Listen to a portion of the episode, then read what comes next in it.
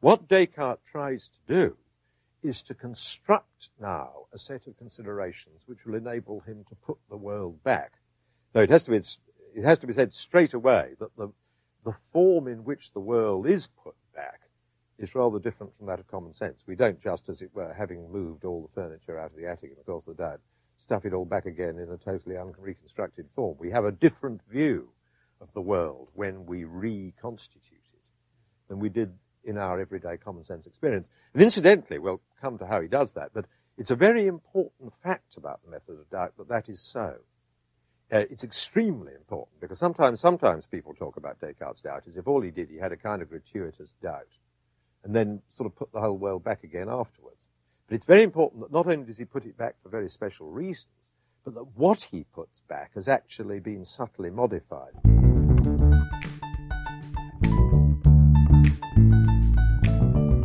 Hi, I'm Dr. Devin Sanchez Curry, and you're listening to Dialogues, Meditations, and Analyses, a companion podcast for the Problems of Philosophy course I teach at West Virginia University.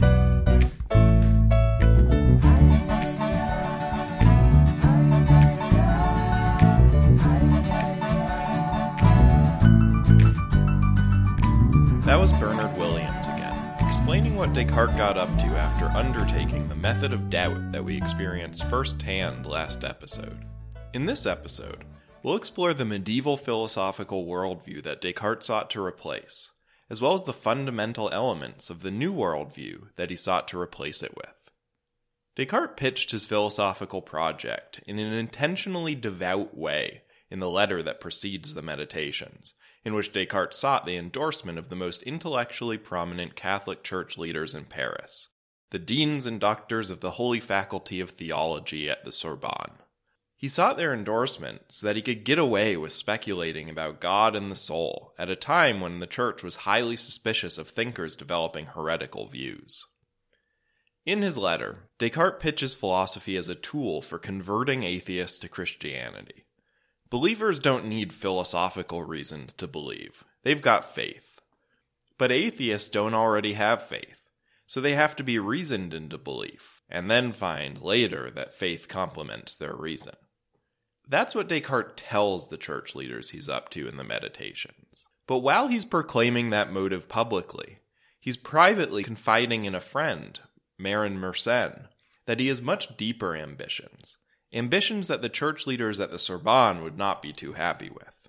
Descartes wrote to Mersenne, quote, I may tell you, between ourselves, that these six meditations contain all the foundations of my physics. But please do not tell people, for that might make it harder for supporters of Aristotle to approve them. I hope that readers will gradually get used to my principles and recognize their truth before they notice that they destroy the principles of Aristotle. As Bernard Williams notes, Descartes' method of doubt had a very specific destructive purpose in mind. He didn't just want to examine all of his opinions. He wanted to get rid of the medieval Aristotelian philosophy he was taught in school, that everybody was taught in school, once and for all, and replace it wholesale with his own modern Cartesian philosophy. Inviting his readers to meditate with him and doubt literally everything they thought they knew was a neat trick for keeping their traditional schooling from getting in the way of his new teachings. So, with that ulterior motive of Descartes in mind, let's take a step back and talk about the Aristotelian worldview that he wanted to demolish. Aristotle was Plato's student, just as Plato was Socrates' student. But Aristotle came to out influence even his illustrious teacher and teacher's teacher. For most of the nearly 2,000 years between when Aristotle lived and Descartes lived, Philosophers in the Christian, Jewish, and Islamic traditions usually didn't refer to Aristotle by name. Instead, they just gushed endlessly about the philosopher. There was never any question about which philosopher they were referring to. Now, that's not to say that these fanboys weren't doing original philosophy in their own right, though many of their texts were pitched as commentaries on Aristotle's philosophy. We've already seen in this episode that philosophers' pitches can be misleading. Influential Muslim scholars like Averroes and Avicenna, as well as Catholic scholars like Thomas Aquinas and Francisco Suarez, were not mere commentators on Aristotle, but fellow master philosophers who combined Aristotelian ideas with their religious traditions to produce new philosophical doctrines and arguments. So when Descartes, writing in the 17th century, refers to quote unquote the principles of Aristotle, he's not really talking about Aristotle, the ancient Greek dude. Instead, he's talking about the dominant principles of late medieval philosophy, which were a kind of fusion of Aristotelian philosophy and Abrahamic religious theology. By the time Descartes was growing up, the centuries long process of fusing Aristotelian and religious ideas had become pretty much complete. Scholars still quibbled about fringe details, and there were, of course, some dissenters, folks who bought into Plato's philosophy more than Aristotle's, for instance, within the church as well as without. But most learned Europeans accepted a broadly Aristotelian worldview, and a particular conception of how to make that worldview work alongside religious faith had long been orthodoxy. It was what everybody who went to school was taught in school.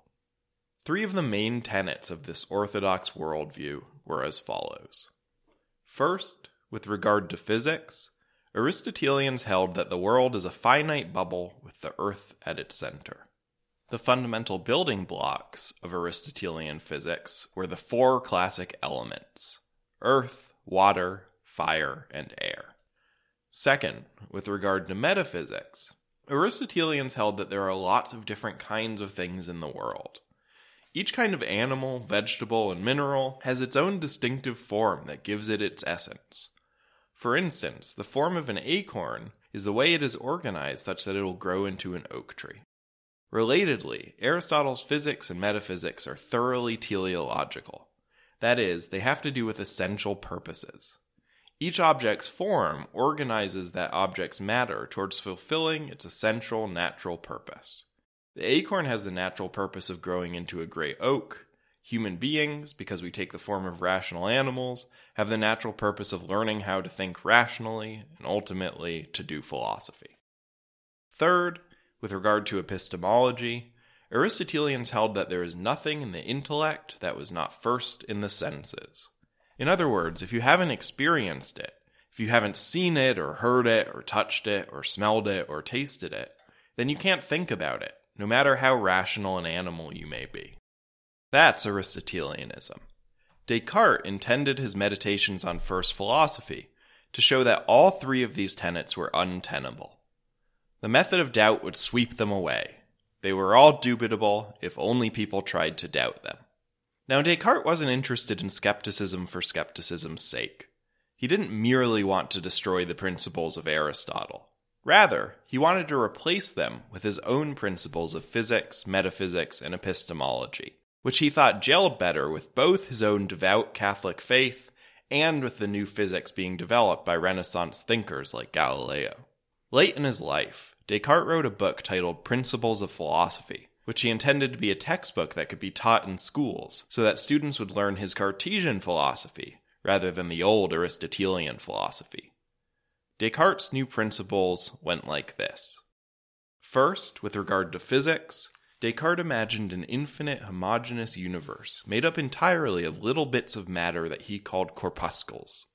Corpuscles have size, shape, position, directed motion, and no other properties.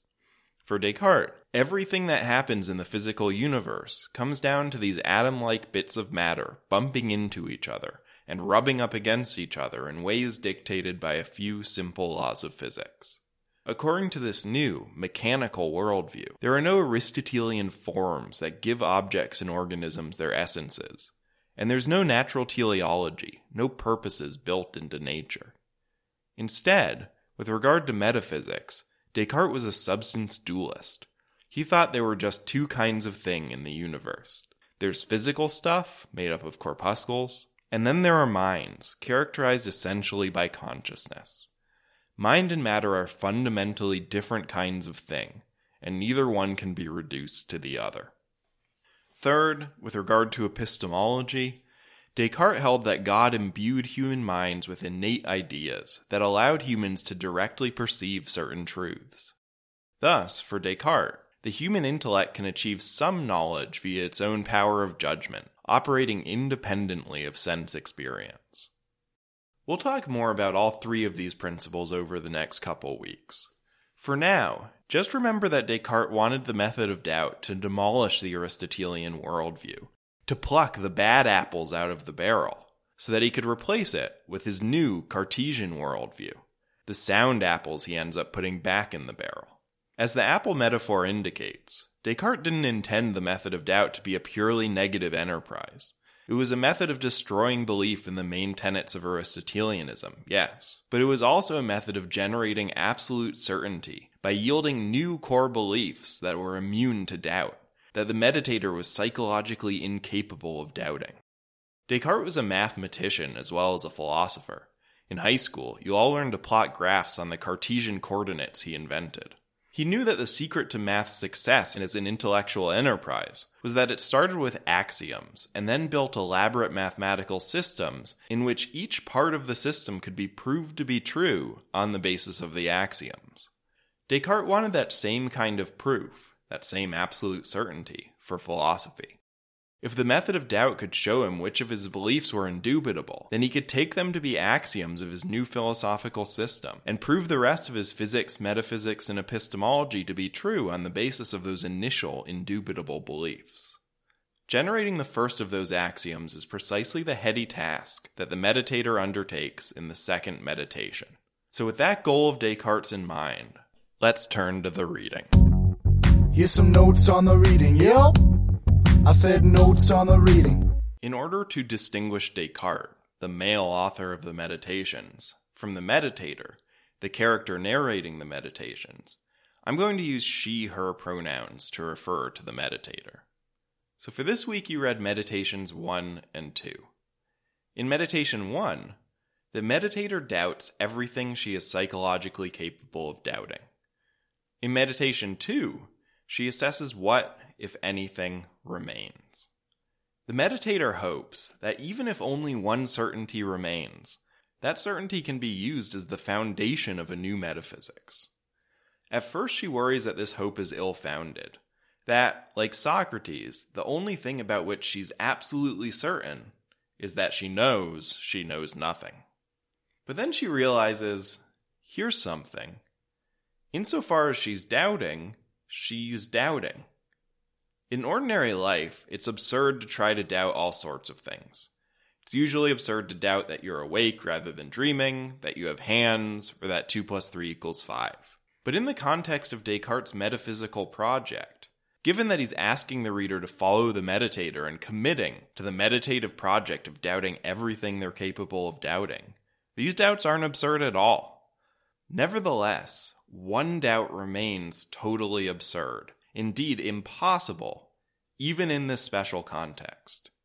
That is, to try to doubt that you are doubting. After all, as soon as the meditator tries to doubt that she's doubting, she's by that very act doubting again, and so cannot possibly doubt it. And of course, doubting is a species of thinking. If you're doubting, then you're thinking. And if you're thinking, then you must exist, the thing doing the thinking. Thus, the meditator emerges from the method of doubt in meditation 2 by declaring cogito ergo sum. I think, therefore I am. Scholars have nicknamed this famous declaration the cogito. Actually, Descartes says the exact phrase cogito ergo sum in a different text, the autobiographical discourse on method. In the meditations, the meditator instead says, quote, I can finally decide that this proposition, I am, I exist, whenever it is uttered by me or conceived in the mind, is necessarily true. But this is just a longer winded way of saying, I think, therefore I am. Let's take a moment to head off one common misinterpretation of the cogito right away. By saying, I think, therefore I am, the meditator is not saying that she's essentially rational, or that thinking is her purpose in life, or anything lofty like that. Descartes actually does happen to believe those things, but he doesn't think the meditator has good reason to assert anything so lofty so early in her meditations.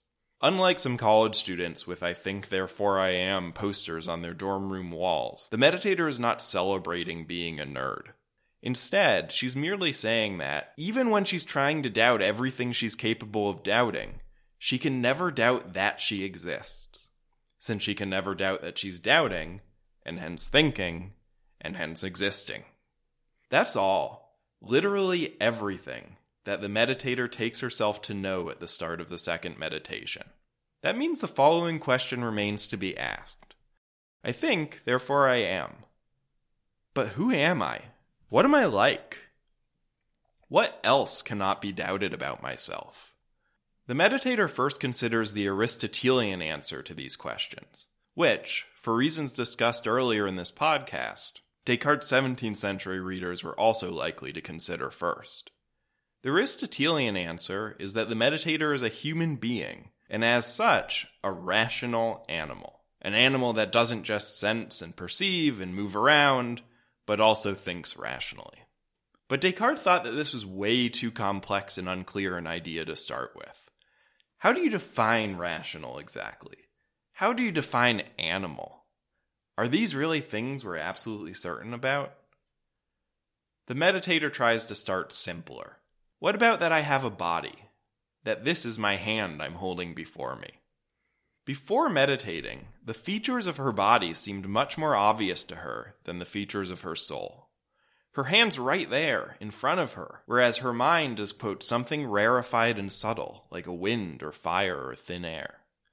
Minds are hard to grasp. Handshakes, pretty easy, unless you're living through a pandemic. But now, upon meditating, she realizes that she might be deceived into trusting her senses which are her only source of information about her body. So she was wrong. Indeed, she had it exactly backwards. Our own minds are easier to grasp, better known to us, than even our own bodies. So, through meditating on reasons to doubt everything she is psychologically capable of doubting, the meditator is left with one piece of knowledge. She knows that she's a thinking thing a thing that doubts, that understands, that affirms, that denies, that wishes to do this and does not wish to do that, and also that imagines and perceives by the senses. Notice that this is an epistemological claim, not a metaphysical claim. It's not that she's actually just a thinking thing with no other characteristics. It's that all she knows for sure right now about herself is that she's a thinking thing. Now, Descartes ultimately rejects the notion that we humans are just thinking things, disembodied souls. He thinks instead that we're mind body unions. So, what's the point of having the meditator conceive of herself solely as a thinking thing? Well, Descartes' point so far is twofold. First, that even when the meditator tries to doubt everything, she still knows that she is, at least in part, a thinking thing. And second, that she can conceive of herself as a thinking thing alone, that is, as a disembodied thinking thing. Even though Descartes considered metaphysics of the person, rejects the view that people are pure disembodied intellects, it's also crucial to his metaphysics that it's conceivable, even if not true, that people could be pure disembodied intellects. I'll let you sit with and mull over that subtle thought for the time being. We'll come back to the metaphysical purpose, to which Descartes is going to put the point that the meditator can conceive of herself as a pure intellect, in next week's episode. And we'll finish discussing meditation too. Oh, next time we're face to face. In particular, we'll discuss the rules of method that Descartes uses to structure his inquiry. And then we'll meditate on beeswax together and finally, I'll field any remaining questions you have about Meditations 1 and 2. Alright, that's it for this week's episode. We'll continue our discussion of Descartes with an analysis of Meditations 3 through 6, as well as the Princess Elizabeth of Bohemia's sharp criticism of Descartes' metaphysics of the mind body relation, next week on episode 8 of Dialogues, Meditations, and